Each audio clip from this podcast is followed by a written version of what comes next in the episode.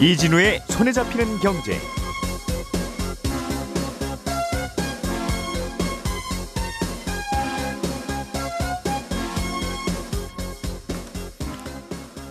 안녕하십니까 이진우입니다. 정부가 1주택자의 종부세 부담을 줄이는 방안을 검토하고 있습니다. 지금 종부세 부담이 매우 높은 계층은 1주택자보다는 다주택자들입니다만 우선 1주택자의 보유세 부담을 낮추는 방안을 검토하고 있다는 건데요. 구체적으로 어떤 방안들이 논의가 되고 있는지 잠시 후에 좀 들여다보겠습니다.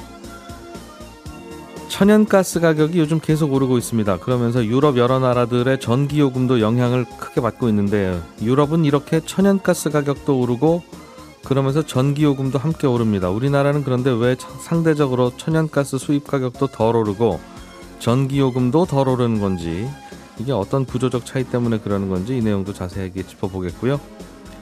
우리가 은행에서 전세 자금을 대출받으려면 주택금융공사에서 대출 보증을 반드시 받아야 됩니다. 그런데 지금은 수도권의 경우에 5억 원이 전세금 상한액이지만 내년부터는 이 기준을 7억 원으로 올린다는 소식도 간단히 알아보겠습니다.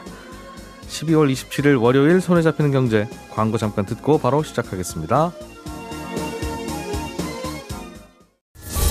오늘의 뉴스를 프로파일링 합니다. 평일 저녁 6시 5분 표창원의 뉴스 하이킥.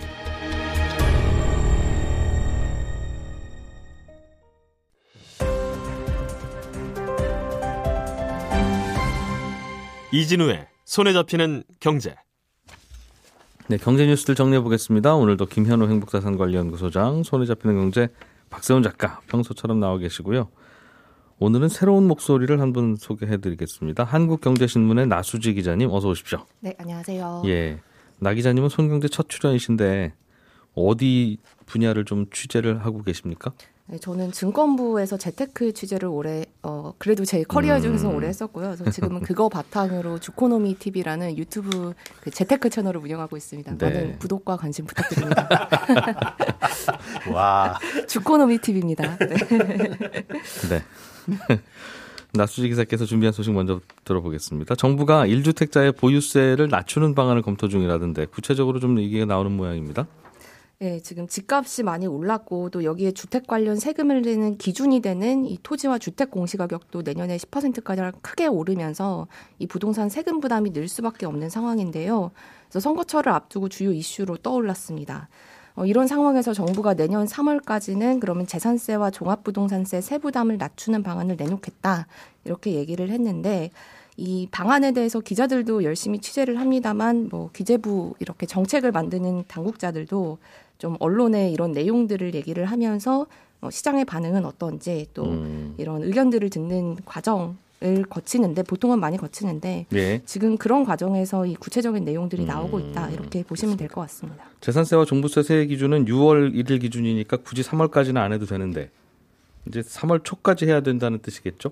아, 아무래도 말씀드렸듯이 이제 선거철을 앞두고 있잖아요. 이런 예. 부분이 많이 작용하지 않았을까 싶고 음. 또 3월에 이 주택 공시가격, 그러니까 아파트 공시가격을 발표를 합니다. 예. 이때 아마 아파트 공시가격이 많이 올랐을 거기 때문에 이것과 맞춰서 같이 발표를 하겠다 음. 이렇게 얘기를 한 거죠. 구체적으로 어떤 내용들이 좀 논의되고 있어요? 네, 이 기재부가 검토하는 안은 크게 보면 세 가지라고 하는데요. 이 첫 번째는 고령자의 세금 납부를 유예를 해주는 겁니다. 어, 60세 이상 고령자면서 1가구 1주택 실거주자 그리고 전년도 소- 종합소득이 어, 3천만 원 이하인 사람에 대해서 이 종부세 납부를 유예해 주겠다라는 음. 건데요.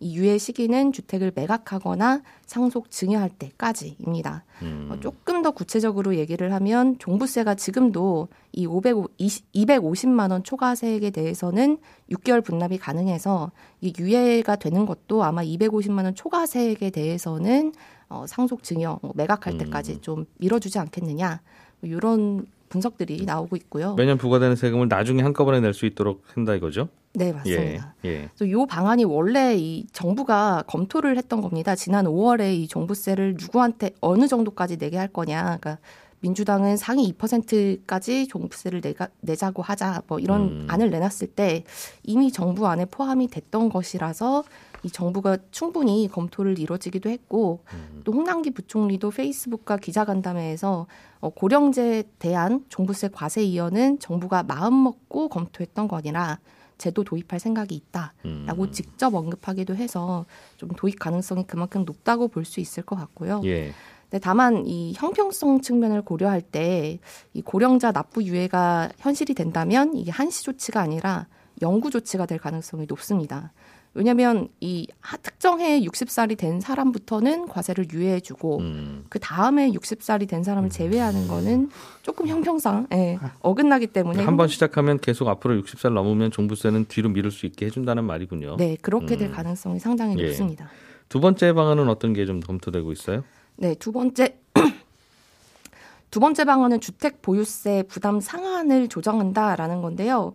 이게 무슨 말이냐면 지금은 재산세와 종부세를 합해서 그 1주택자 기준으로요. 세금이 직전에 냈던 것보다 150% 이상 늘어날 수가 없습니다. 예. 이 상한선을 150%가 아니라 뭐 훨씬 더 낮추면 음. 이 공시 가격이 오르고 주택 가격이 오른다고 하더라도 좀 세금 부담이 지나치게 빨리 늘어나는 거를 막을 수 있는 건데요. 음. 뭐 구체적으로 몇 퍼센트까지 낮출지는 어, 검토를 해서 정부가 정하겠지만 지금 이야기가 나오는 거는 지금이 150%니까 예. 한 어, 130% 많게는 뭐 100%까지도 낮추는 방안이 나오지 않겠느냐. 이걸 100%로 낮추면 집값이 얼마를 오르더라도 항상 작년 종부세나 보유세를 그대로 내게 네, 하겠다. 거의 동결 동결인 거죠. 거의가 아니라. 네. 이럴 거면 공시 가격을 계속 상향시켜서 현실화하는 거는 왜 해? 왜 하는 건지는 어, 서로 충돌이 되네요. 그게 그 부분이. 네, 맞습니다.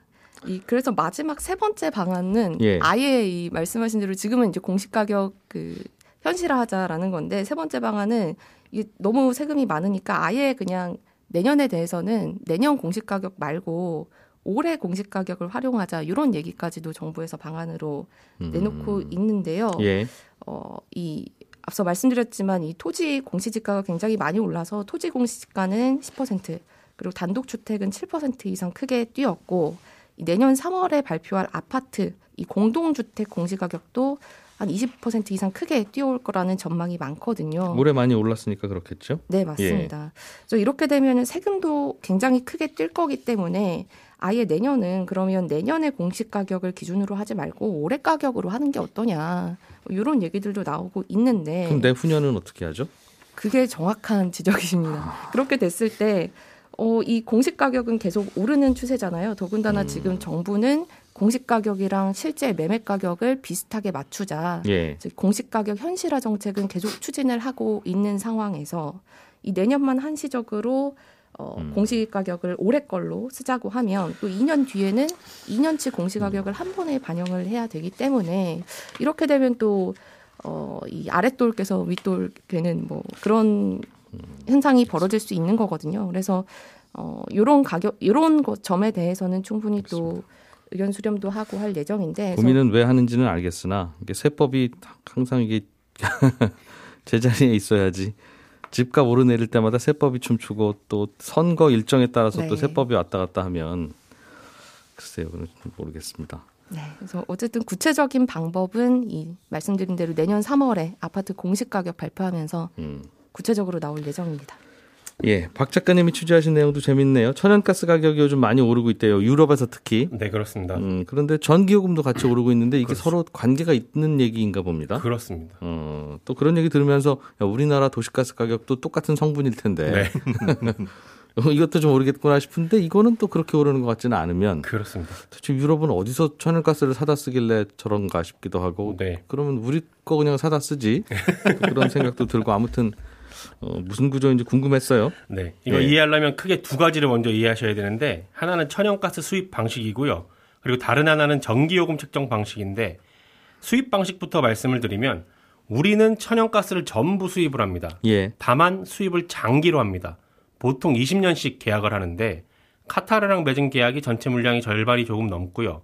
그 다음이 미국 그리고 이제 동남아시아 몇 개 국가들 호주 이렇게 계약을 맺고 있거든요. 음, 장기 계약을 맺으면 연간 정해진 물량이 안정적으로 공급이 된다는 장점이 있고 예, 수입 가격은 국제 유가와 연동을 해서 매기는데 원유 가격이 아무리 올라도 가스 가격은 어느 정도 이상은 안 올라가게끔 상한선을 정해놨습니다. 음, 그렇게 장기 장기. 계약이니까 그렇습니다. 음, 위로도 많이 안 올라가고 네. 아래로도 많이 안 떨어지고 그렇습니다. 예, 다만 전체 물량을 다 장기로 하는 건 아니고 전체 수입 물량 중에 한 80% 정도만 장기로 하고 나머지 20% 정도는 그때그때 필요한 만큼을 현물로 사서 보충을 합니다. 우리나라는 우리는 예, 그렇습니다. 그래서 천연가스 가격이 지금처럼 많이 오르더라도 우리는 어느 정도 이상 못 올라가게끔 장기 음. 계약을 했으니 그렇게 크게 타격은 없지만 현물로 사오는 거는 오른 가격으로 사야해서 어느 정도 타격은 있습니다. 예, 우리나라 우리나라 수요를 그러니까 천연가스 밭대기로 산다 이거죠. 그렇습니다. 저 밭에서 나오는 거는 그냥 거의 우리 거다. 그렇죠. 20년간. 가격과 무관하게 네. 거의 반면에 예. 유럽은 과거에는 장기 위주로 계약을 맺었었는데 이게 차츰 장기보다는 단기로 계약을 맺는 경우가 많아졌어요. 왜냐하면 음, 과거에는 주로 러시아로부터 긴 파이프로 천연가스를 배달받았는데 요 장기 계약의 독소 조항이 뭐냐면요. 천연가스 수요가 줄어도 매년 정해진 만큼은 무조건 돈 내고 수입을 해야 된다는 겁니다. 그게 밭대기죠. 그렇습니다. 예. 지금이야 천연가스 수요가 넘쳐서 가격이 마구 오르지만 불과 작년만 해도 천연가스 수요가 거의 없었잖아요. 음. 그리고 심지어 몇 년 전에는 예상 수요량보다 마이너스가 되기도 했거든요. 예. 그러니까 이런 경우는 장기 계약이 손해입니다.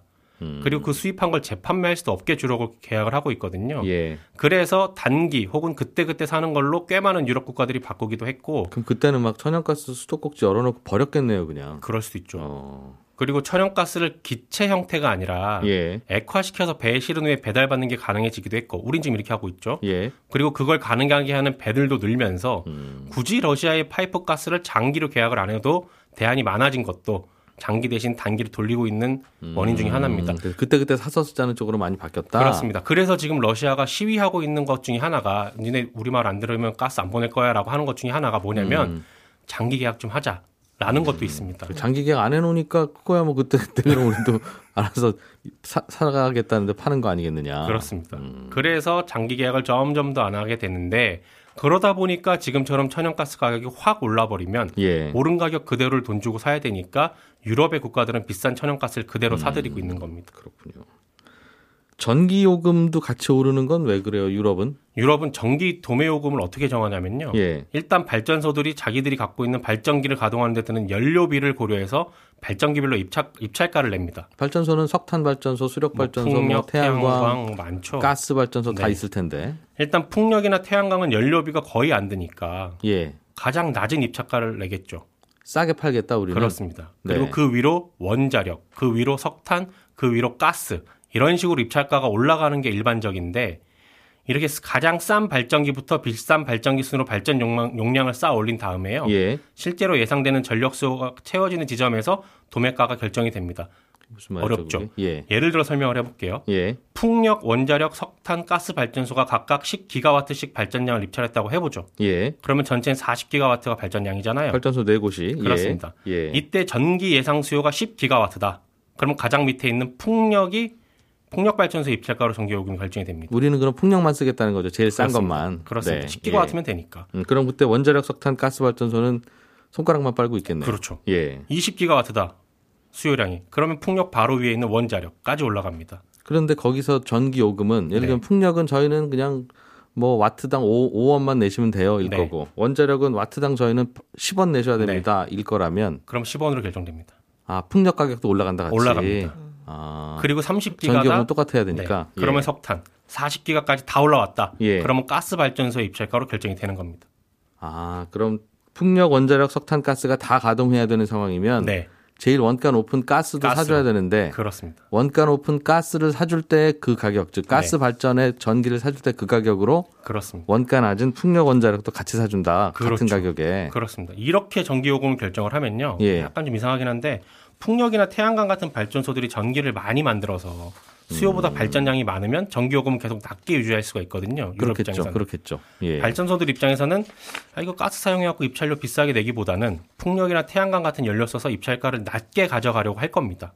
그러다가 또 전기 수요가 높아지면 비싼 값에 사주기도 하니까. 그렇죠. 예. 그렇게 해서 유럽은 화석 연료 대신에 신재생 에너지 비중을 높여가는 전략을 지난 십수년간 쓰고 있었는데 음, 잘 가다가 올해 유럽에 바람 안 불었잖아요. 그렇다고 하더군요. 음. 태양광도 모르겠습니다. 힘을 못 썼죠. 예. 석탄은 유럽에서 거의 퇴출되시다시피 했고 원자력 발전은 계속 없애고 있고 음, 그러니 발전 용량이 많지가 않았습니다. 그런데 수요는 올해 갑자기 확 늘었거든요. 그러다 보니까 늘어난 수요를 가스 외에 다른 발전들이 못 맞춰 버리니까 예. 결국엔 안 그래도 비싼 천연가스 발전소들이 만드는 전기까지 사들이다 보니 음. 전체 전기 요금이 천연가스 발전소들이 제시한 비싼 가격으로 결정되고 그래서 전기료가 올라가는 겁니다. 태양광 풍력도 그 가스 발전의 전기 요금을 그대로 그렇습니다. 줘야 된다 그쪽도. 그렇습니다. 음. 결국 유럽의 전기 요금은요. 친환경 발전 같은 다양한 발전 방식이 있는데도 불구하고 천연가스를 제외한 나머지 발전 방식들이 제대로 작동을 안 하게 돼 버리니까 예. 제일 비싼 천연가스 발전 전기 요금으로 전체 전기 요금이 좌지우지 되는 겁니다. 음, 두 가지 악재가 겹쳤네요. 그러니까 그렇습니다. 천연가스 가격도 그 현물 가격 올라가면서 네. 장기 계약 안 한 타격을 받았고 네. 하필이면 또 그때 맞춰서 풍력 태양광도 잘 작동을 안 하는 그렇죠. 바람에 가스 발전을 많이 해야 되고. 그렇습니다. 야, 정- 이 난방비 많이 들겠습니다. 날씨 이제 춥던데. 이게 여기서 올라가 말하는 가격은 도매 가격이기 때문에 예. 도매 가격을 소매 가격으로 그대로 적용시키진 않고 있거든요. 유럽 국가에서도. 그럼 도매가 손해 보고 팔아요? 예. 우리나라 아, 같은 경우도 한전 지금 한전 비슷한 그렇습니다. 할 말이 많겠지만 이 부분은 네. 음, 전기는 필수품이니까 알겠습니다. 김현우 소장님, 네. 내년부터 은행에서 전세자금 대출 받을 때는 네. 보증 한도가 올라간다는 건데 그게 정확히 무슨 개념입니까? 네, 지난주 금요일에 박세훈 작가가 전세자금 보증 비율이 줄어들 수 있다. 요거 이 뉴스를 전해드렸는데 오늘 예. 소식은 좀 반대로 들리죠. 근데 이제 좀 다른 얘기입니다. 현재 은행에서 우리가 전세자금 대출을 받으려면 주택금융공사나 아니면 민간보험사, 서울보증보험 같은 곳에 보증서가 필요한데 예. 주택금융공사 보증서는 한도가 좀 작아요. 대신에 이걸 받아오면 금리가 좀 낮고 민간보증서는 한도는 큰데 금리가 많게는 1.5%포인트까지 더 붙습니다.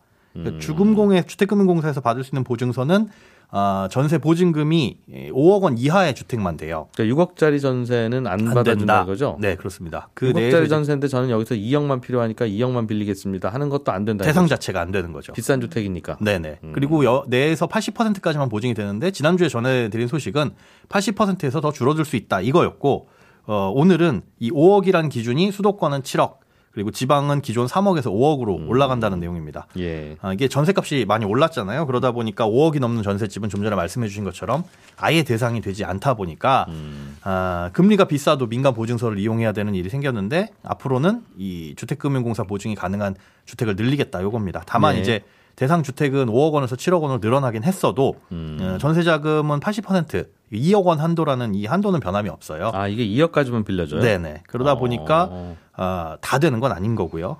그래서 이제 보증금이 5억은 넘지만 7억 아래고 예. 어, 대출이 필요한데 한 2억 원 이하로 필요하다 이런 분들이라면은 주택금융공사 보증서를 끊으면 되는데 요게 음. 1월 3일 이후부터입니다. 그러니까 뭐 네. 요번 주에 하실 분들은 안 되겠고 조금 미뤄가지고 예. 1월 3일 이후에 하시면 요거는 조금 도움이 되겠죠. 돈이 2억 원 이하로 필요한 분들은 네 그렇습니다. 민간 임대주택과 관련한 법의 변화도 좀 있는 것 같은데. 네, 그렇습니다. 좀 민간. 임대주택으로 등록 가능한 주택의 대상이 조금 늘어나요. 그러니까 오피스텔 같은 경우에는 지금까지 85제곱미터 이하만 바닥 난방이 가능했고 그래서 85제곱미터 이하까지만 주택으로 봤었습니다. 예. 근데 이 규제가 120제곱미터 이하로 지- 지난 9월에 늘어났잖아요. 그러니까 바닥 난방을 허용하다 보니까 여기에 맞춰서 이제 임대주택으로 등록할 수 있는 대상 오피스텔도 좀 늘어난 겁니다. 이제 앞으로는 전용 면적 120제곱미터 이하의 오피스텔까지도 어, 임대주택으로 등록을 할 수 있다. 그러니까 중대형 오피스텔이 어, 민간 임대 시장에서 공급될 가능성은 늘어나기는 했는데 예. 어쨌든지 간에 지금까지 뭐 85제곱미터를 넘으면서 바닥 난방이 되는 오피스텔은 없으니까요. 여기 새롭게 지어지는 오피스텔 중에서나 조금 공급이 될 것으로 기대가 되고요. 또 한 가지 크게 바뀐 건 이제 임대보증금 보험 있죠. 예, 집주인이 예. 이걸 의무적으로 가입을 해야 되는데 이걸 가입하지 않았을 때 제재 기준도 조금 구체적으로 생겼습니다. 음. 기존에는 어, 8월 18일 이후부터 계약을 갱신하거나 새로 체결하는 곳에서 이 보험을 가입하지 않으면 어, 전세 보증금의 10% 최대 3천만 원 한도 내에서 과태료를 내게 돼 있는데 이게 이제 구간별로 쪼개 가지고 음. 예. 가입을 해야 되는데 뭐 3개월 이내면은 5%, 네. 뭐 6개월에서 고 6개월 이내면은 7%, 뭐 6개월 초과하면 10% 이런 식으로 점차 늘어나는 방식으로 바뀌었다. 예. 그리고 요걸 3회 이상 이제 지자체에서 요구를 했는데 가입을 안 하면 어, 임대사업자의 등록을 에, 지자체에서 말소할 수 있다라는 내용이 조금 구체적으로 생겼다. 요 두 가지가 크게 바뀐 부분이라고 보시면 됩니다. 집주인이 임대사업자일 경우에는 뭔가 혜택이 좀 있어서 계속 여기 가입하려고 하나 보죠. 어, 이거는 이제 의무로 바뀌었습니다. 어, 임- 집 임대 사업자에 대한 혜택들은 있죠. 세금 혜택. 요게 아직까지는 남아 있는데 음. 지금 뭐 4년짜리 단기 임대 주택은 사라졌고요. 예. 8년짜리 임대 주택만 아파트를 제외하고 가능한데 음. 그걸 이제 보유를 했을 때 뭐 종합부동산세라든지